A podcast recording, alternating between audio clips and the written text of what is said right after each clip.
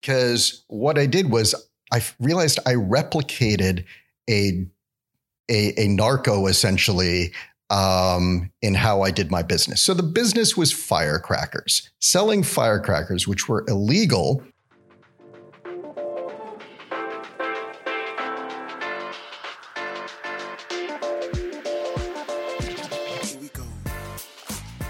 From the University of Alabama's Culverhouse College of Business, it's Bama Means Business, a podcast that reveals amazing stories from those people who both inspire and make a difference in our community.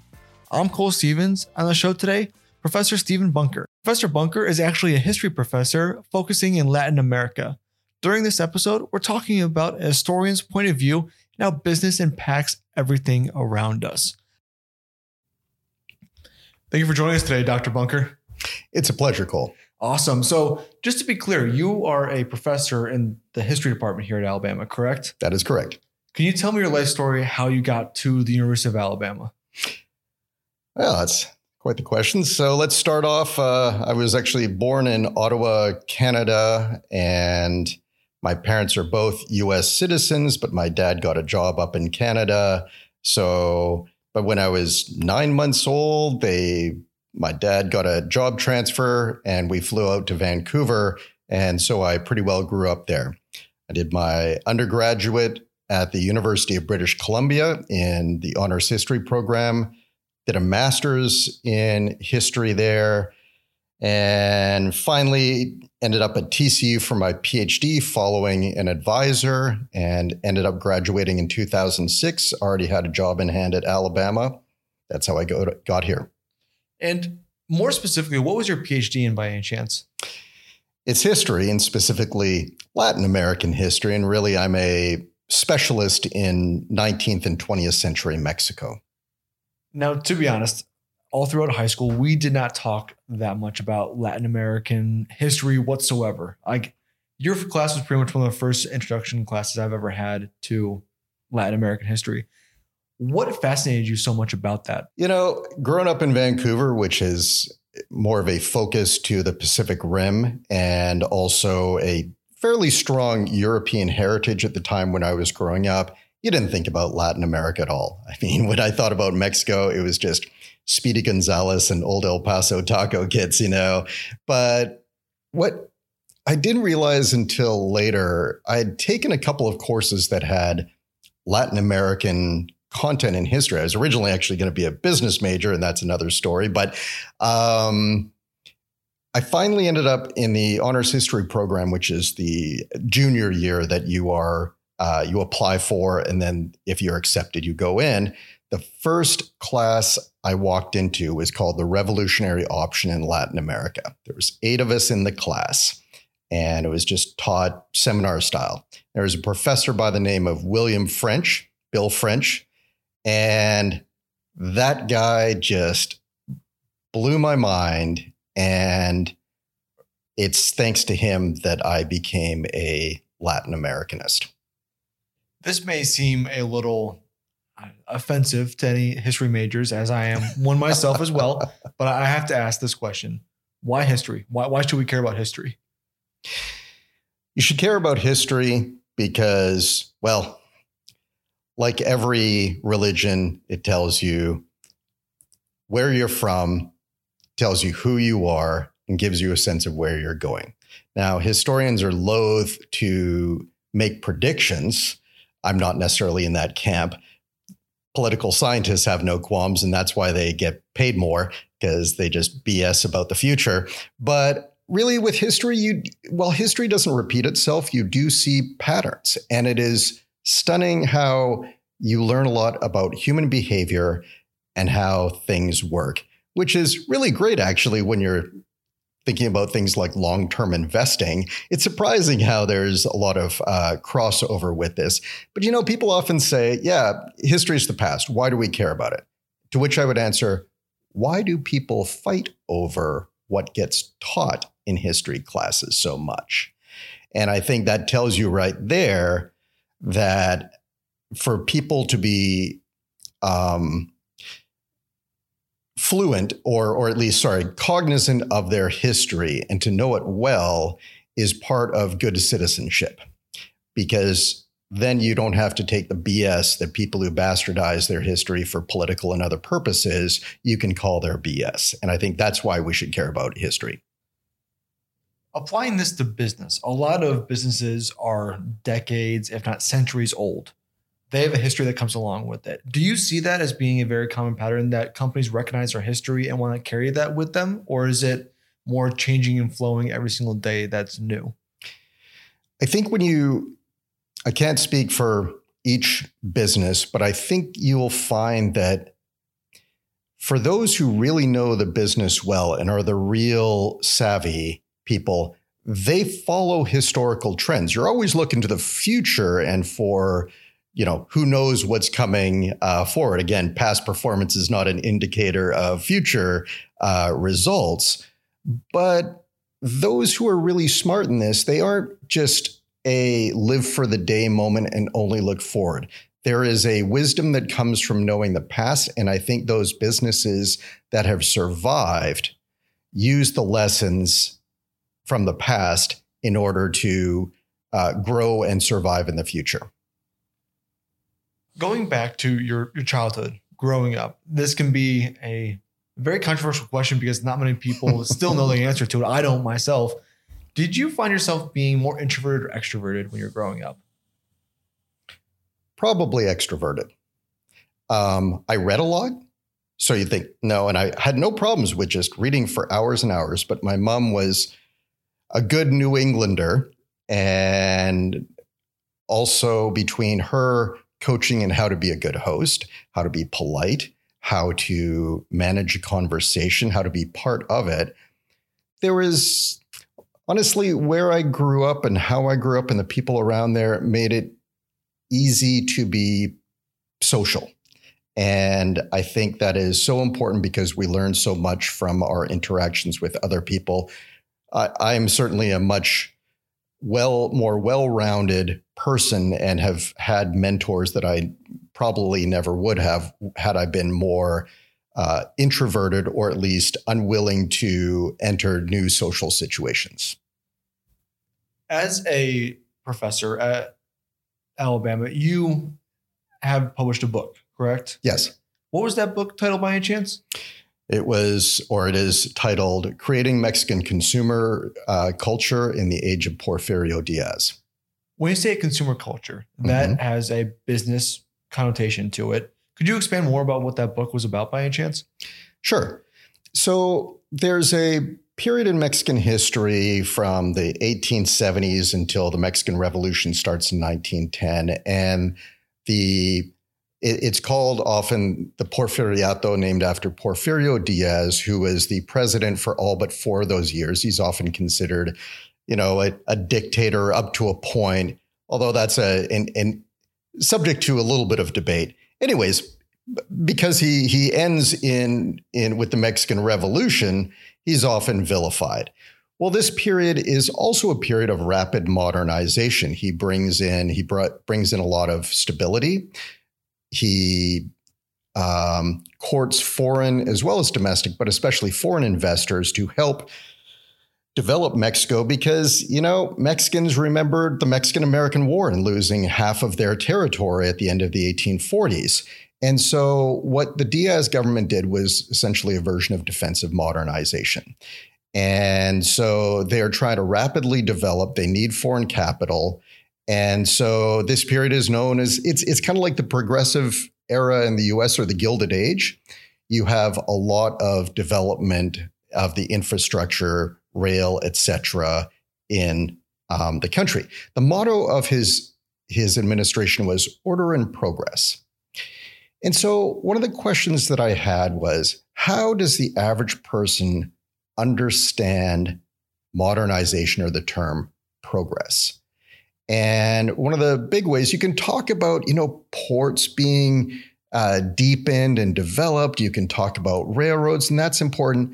But you know, a lot of it is is about material culture, delivering the goods, literally. Any government that does not deliver the goods isn't going to last very long, or certainly does not have legitimacy. So, what I realized when I was an undergraduate, at the end of my undergraduate, was I was looking at this time period because this is the focus of my, my advisor at the time. And I said, man, I, I see this consumption levels seem to be up. I'm seeing some department stores. I'm seeing how I'm looking at festivals, both civic and religious, and seeing how they're having commercial sponsorships. I'm seeing all of this. I'm looking at newspapers over a several year period, seeing the increase in the ads. And I'm going, well, of course, people understand progress and modernization in part through consumption and the the material culture like the buildings and and retail options that are available to them. So I asked my advisor at the time, "Hey, has anybody done anything on consumer culture in Porphyrian Mexico during this time period?" And he says, "No." and so that became my master's thesis.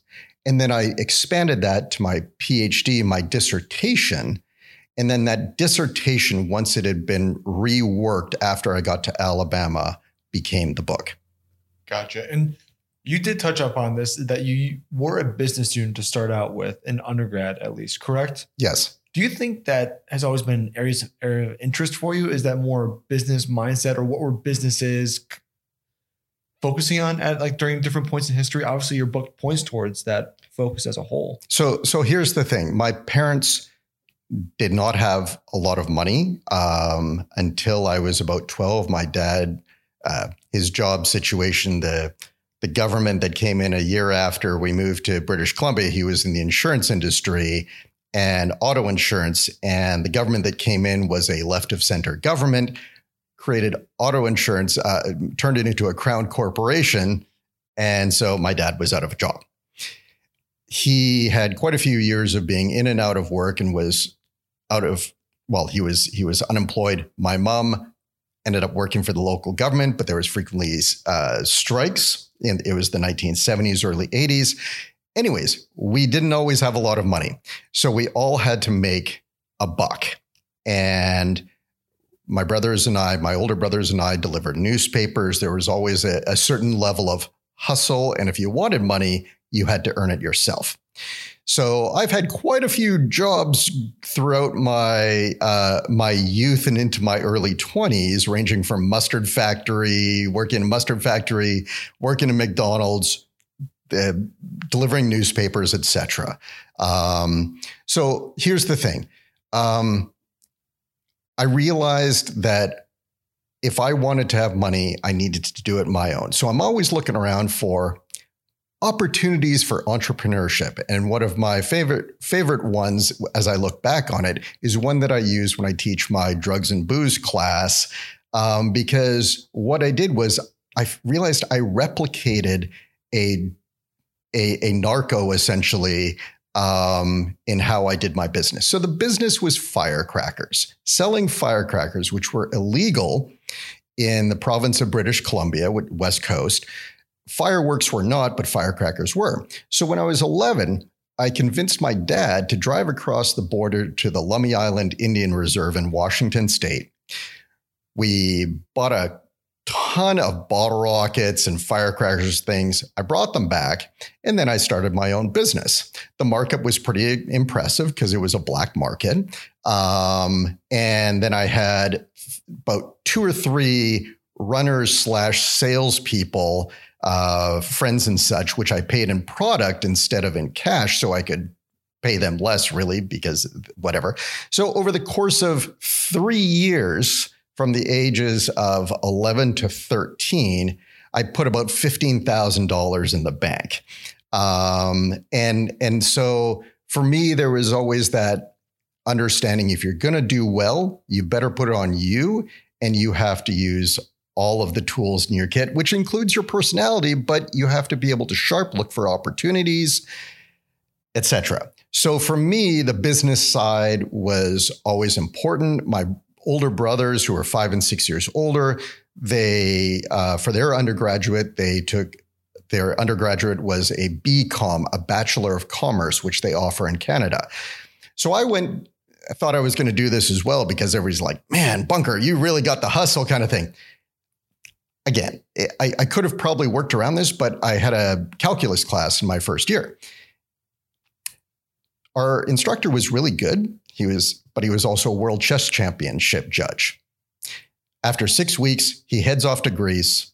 We get this terrible prof who is like this old Hungarian prof who just talked into the board and mumbled and wrote really small. So we realized we'd ask him to change, he wouldn't.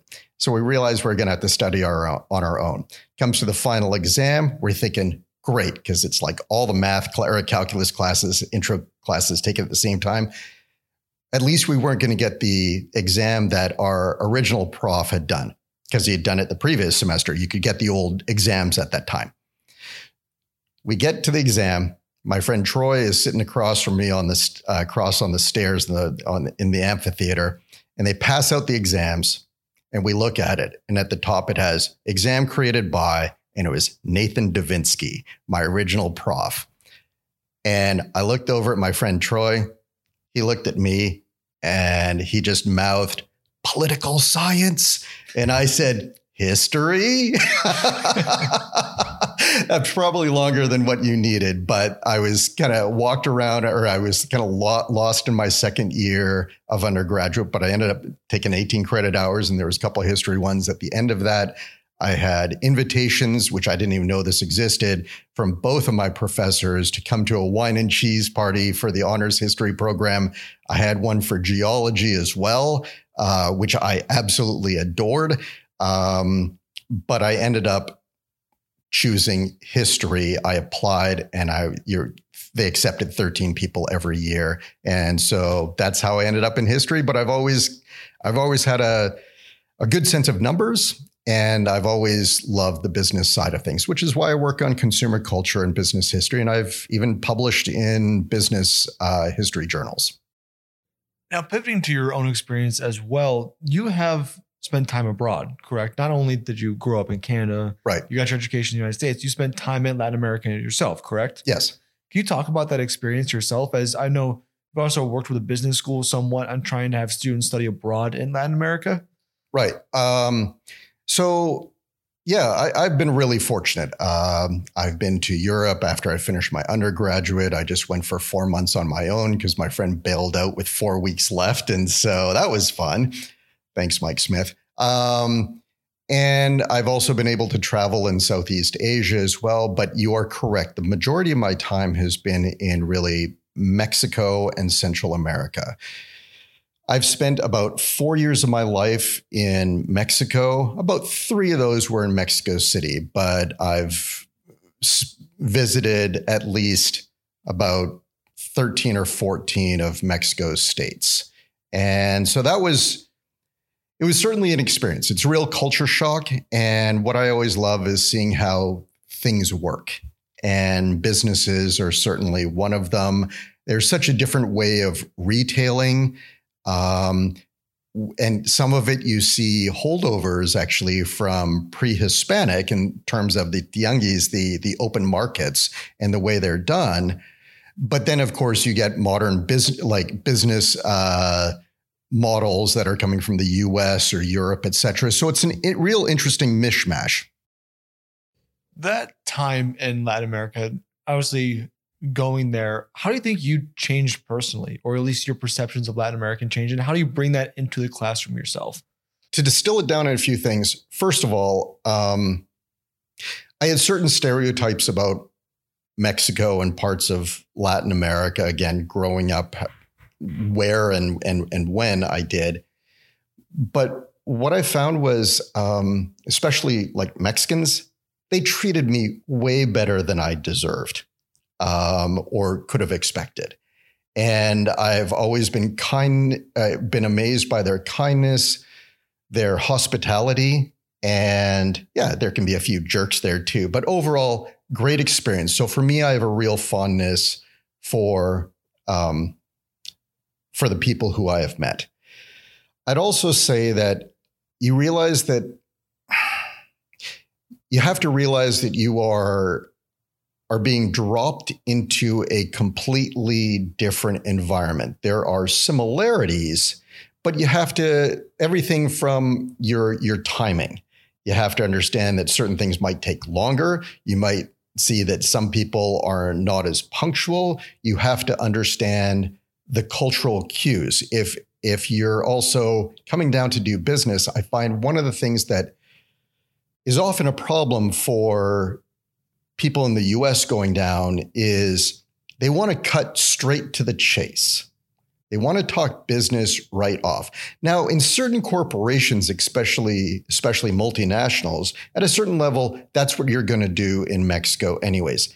But even at those levels, you have to understand that people need a social introduction with you. You need to do the lunch. You need to have a drink, ideally. You know, you need to talk about a few things first. And if you can also show them that you know something about where you're doing business and the people, and you respect that, you will do a heck of a lot better. The people who just come in there and and come across as the the gringo feo, the ugly gringo, you know, you're not going to do as well as you had hoped to. And so I think it's it's understanding the cultural um, structures as well as those P's and Q's, which is something that you better learn if you want to do well. That's Professor Bunker, history professor here at Alabama. And thanks so much for listening to the show today. If you're not a subscriber, do subscribe to our podcast wherever you get yours. And of course, check out our website at culverhouse.ua.edu to learn more about the Culverhouse College of Business and what it has to offer. And as always, roll tide.